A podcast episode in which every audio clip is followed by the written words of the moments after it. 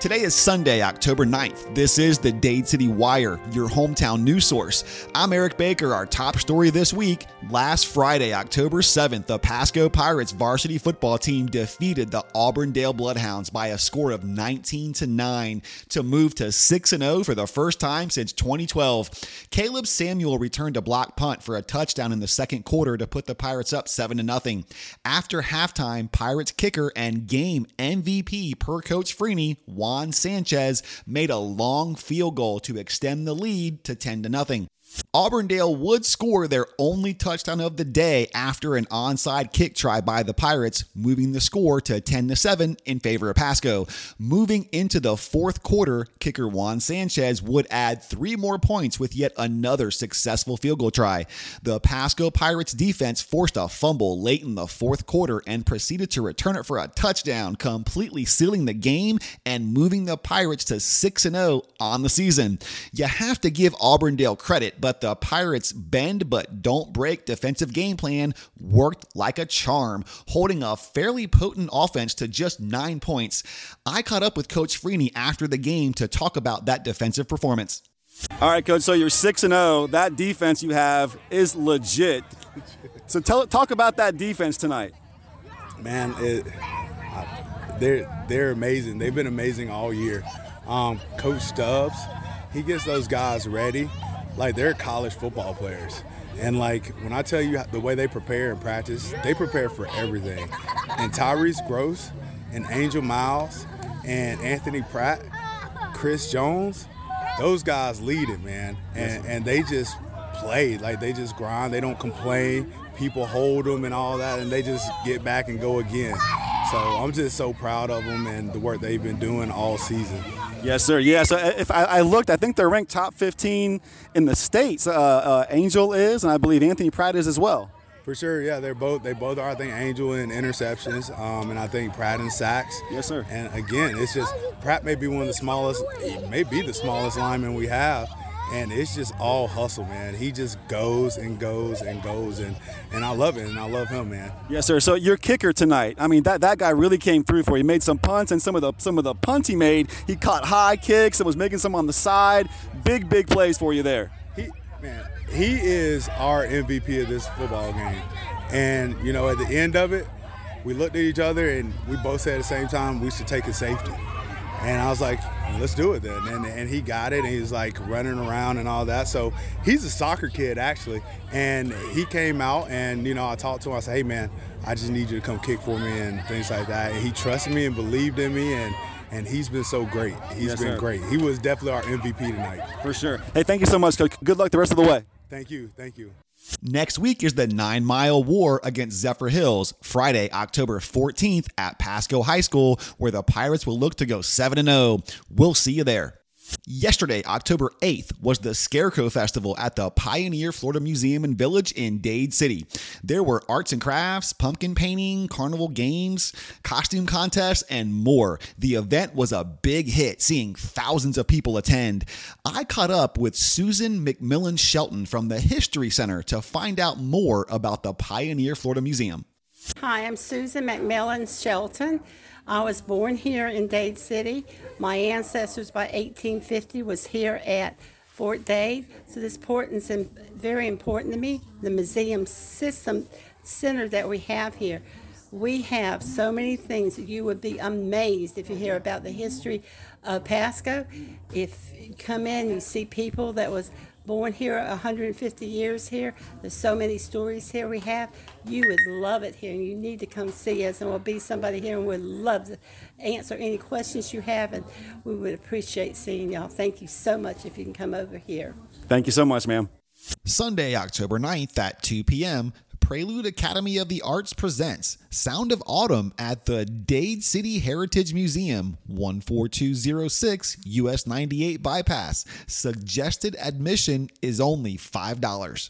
Tuesday, October 11th from 12 to 1 p.m., join me, guest speaker Eric Baker at the Kiwanis Club of Dade City, located at the American Legion in downtown Dade City. If you're interested in attending the event, please contact Christy Demarakis at 813 523 3441 for more information. Tuesday, October 18th from 10 a.m. to 12 p.m., join Not a Clue Adventures for the Bees Butter Biscuit Brunch. Cost is only $18. Learn all about bees with Be Good Honey, hosted by the Pioneer Florida Museum, 15602 Pioneer Museum Road. Call 813 789 0904 for more information.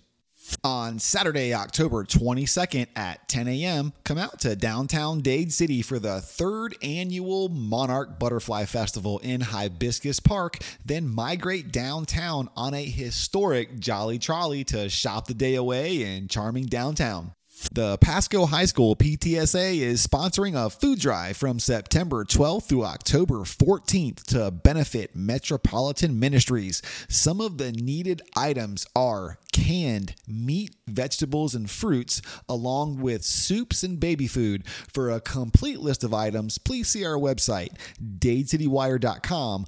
Drop off items in the bins located at the front office of Pasco High School, 36850 State Road 52, Dade City, or at the Nine Mile War Game this Friday, October 14th, versus Zephyrhills. For more information, contact Don Enright, coordinator 813 997 5154.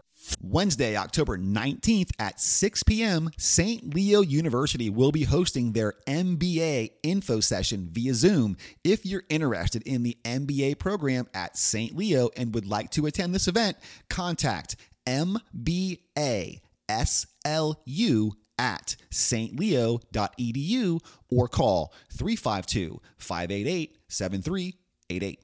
Saturday, October 29th from 10 a.m. to 1 p.m. is downtown Dade City's Halloween Spooktacular event. There will be trick or treating for kids and pets, along with activities for the entire family. There will also be costume contests for kids, pets, and adults. Complimentary treat bags will be available at Lamb Park while supplies last. We'll see you there. Saturday, October 29th from 10 a.m. to 4 p.m. is the Living History Florida Seminole Wars event hosted by the Pioneer Florida Museum and Village. There will be presentations, demonstrations, great food, and more. Alligator wrestling starts at 11 a.m. and goes until 1 p.m. on Saturday only. The battle reenactment begins at 3 p.m. Admission is $10 for adults, $5 for students, and kids under 5 are free. We hope you'll join us at the Pioneer Florida Museum and Village, 15602 Pioneer Museum Road in Dade City. Saturday, November 5th, the Pasco High School Band of Pirates are hosting the District 5 MPA performance event from 1 p.m. to 9 p.m., which will welcome 22 bands to campus to perform for judges and rating. The event will bring over 3,000 people to campus that day, and they are looking for lots of volunteers, but would also like to invite members of the community to watch and support the bands. The band has also been invited to participate in the 2023 National Memorial Day Parade located in Washington, D.C. It's a nationally televised event. They have also been invited to perform a concert series on the steps of the Lincoln Memorial during this trip. They are the only band from the state of Florida to be nominated and selected to participate in this parade. They are currently fundraising to help provide their students for the experience of this wonderful trip. If you can help, please reach out to K Spence, S P E N C E, at pasco.k12.fl.us. On Saturday, November 12th from 5 to 8 p.m., come out for an evening in the Arts District presented by Prelude Academy of the Arts. Perks Cafe, and Out of Our Hands Art Gallery. Adults can enjoy an evening of music, chocolate, refreshments, and art right here in downtown Dade City. For more information, please go to www.preludeacademy.com forward slash services dash nine. The Dade City Center for the Arts invite you to visit the hay bales that have been painted by our much appreciated local artists at the following locations through November 12th. Agnes Lamb Park, painted by Curtis and Jasmine Wright. Hardy Trail at Church Avenue, painted by Kevin Taggerty. Naomi Jones Park, painted by Olivia Below. Polly Touchton Hibiscus Park, painted by Patty Reese, Delaney Reese, Alyssa Ross, and Cassidy Welch. Price Park, painted by Randy Hernandez, and Watson Park, painted by Raya Taggarty. Saturday, November 5th, the Pasco High School PTSA is hosting Stand Up with PTSA, a comedy fundraiser. Doors open at 5 p.m. and the show starts at 7. They'll have raffles, 50 50 drawings, live and silent auctions, VIP tables, and more. This event is for adults 18 years of age or older. General admission is $50. The VIP tables are 1000 For tickets, to donate, or to sponsor, visit www.funny4funds.com forward slash events or call Don Enright 813 997 5154. Saturday, December 10th, beginning at 10 a.m., is the second annual Pasco High School Swim Team Eggnog Mile, located at WF Edwards Stadium. There will be a Christmas cookie bake sale, pictures with Santa, Toys for Tots donations, and of course, the race itself. This event is not recommended for lactose intolerant individuals. For more information, contact Coach Patterson at bpatters at pasco.k12.fl.us or lbfisher at pasco.k12.fl.us.